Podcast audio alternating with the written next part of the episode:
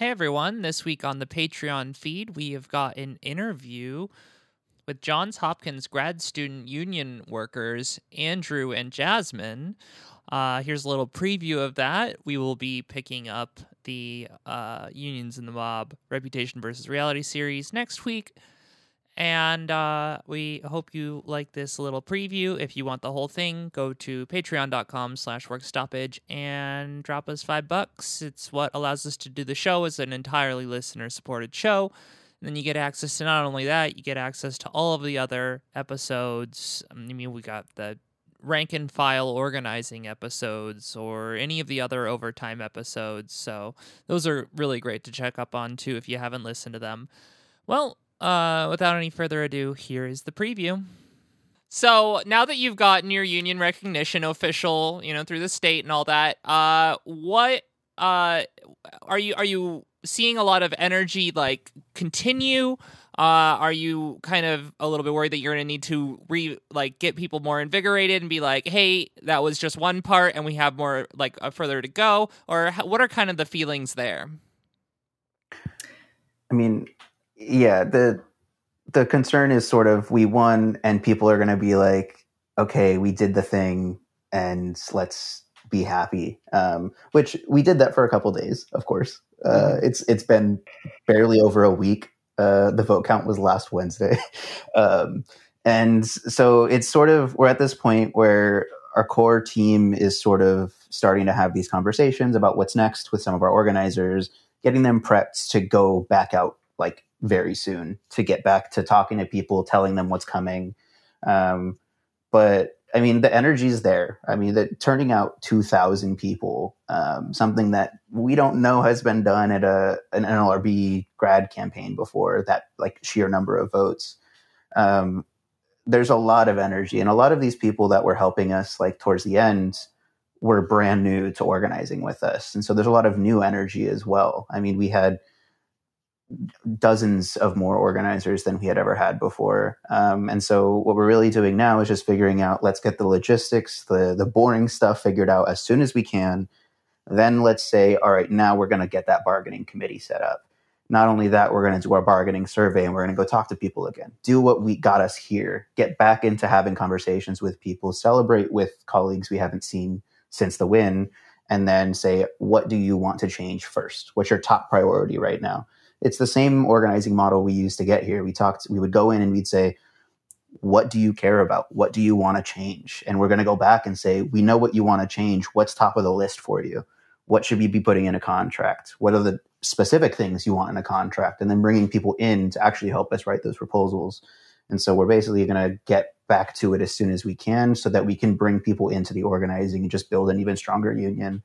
Um, but yeah, the energy is definitely there. And you can feel it when you talk to people about it. Maybe not Jasmine and I right now. We're a little tired, but I was about to say we're a little tired, but we're still we're still seeing a lot of people that are like super yeah. super energized by it.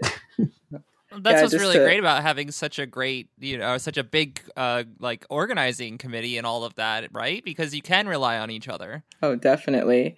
What's funny you know, Andrew said that maybe the energy, I don't think the energy swayed in any way because I was very surprised that after the vote count, I was ready to take like, you know, maybe a week to chill. Somebody texted our Slack channel like the next day, maybe even that night. So at the next meeting, this is what we need to be talking about. And everybody's like, yeah, yeah, yeah. And I was like, already meeting. yeah. So they're accelerating into the turn, huh? yep, they are very much. So.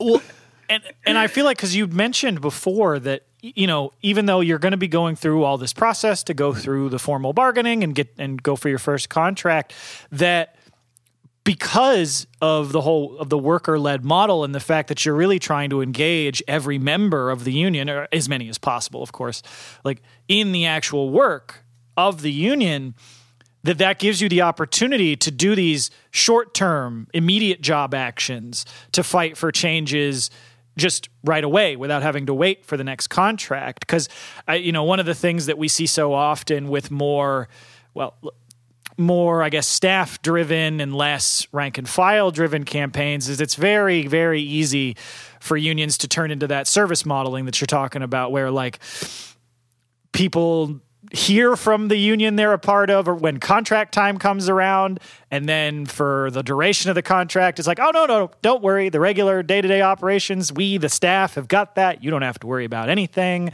And you know for some people who who don't want to be involved in the, the, day-to-day operations that might seem fine but it's such a way to demobilize people and, and it i feel like that model prevents you from doing the sorts of campaigns that you were talking about those short-term job actions.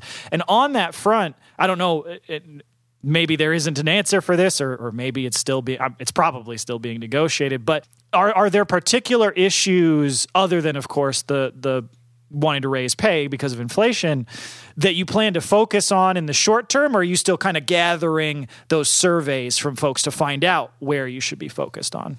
Yeah i mean the generally the top priorities that we already know are going to be at the top are the ones that we laid out in our platform that we organized off of um, what's becoming uh, more clear as we enter the negotiations is what that will tangibly look like because they're pretty vague um, and like we need to put it in legalese. It needs to go in a contract. Sure. We actually have to work out a lot of these processes. But I mean, aside from pay, like a big one that I know is going to come up is people get paid late all the time.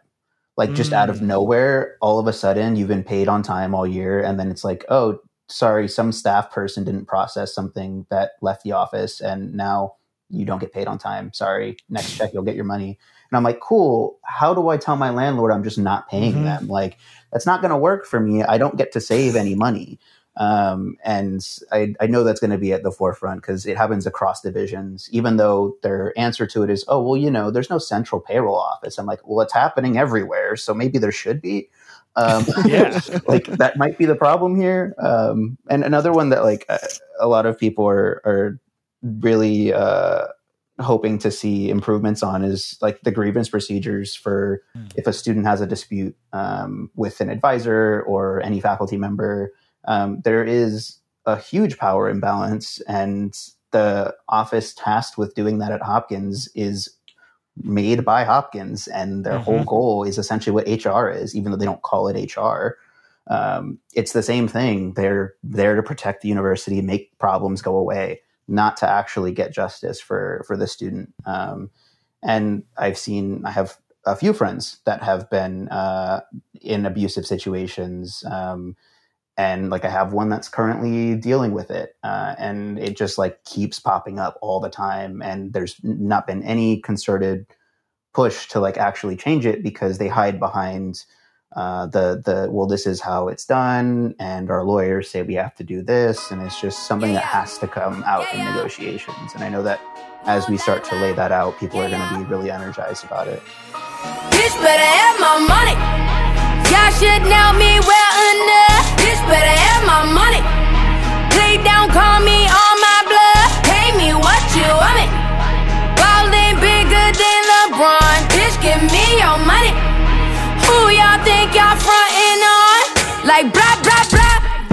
Louis 13 and it's all on me, nigga. You just bought a shot. Kamikaze if you think that you gon' knock me off the top. Shit, your wife in the backseat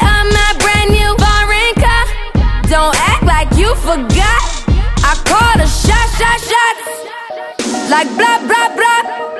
Pay me what you want me. Don't act like you forgot Bitch, better have my money. Bitch better have my money. Pay me what you want it.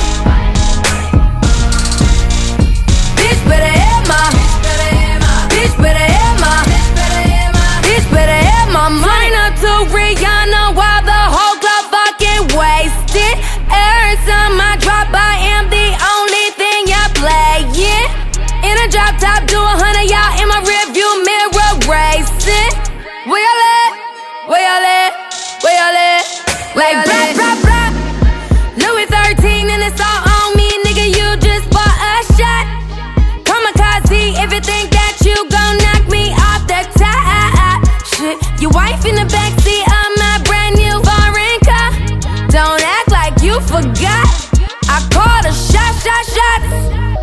Like blah, blah, blah. Pay me what you want me. Don't act like you forgot. Bitch, better have my money.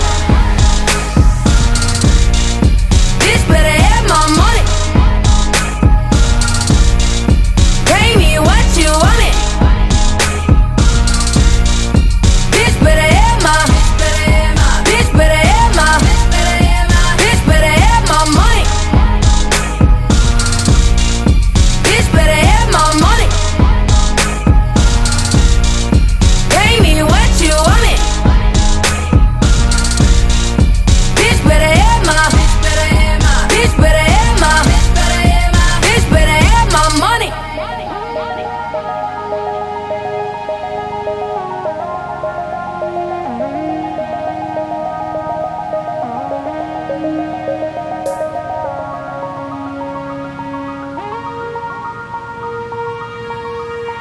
geç böyle mamur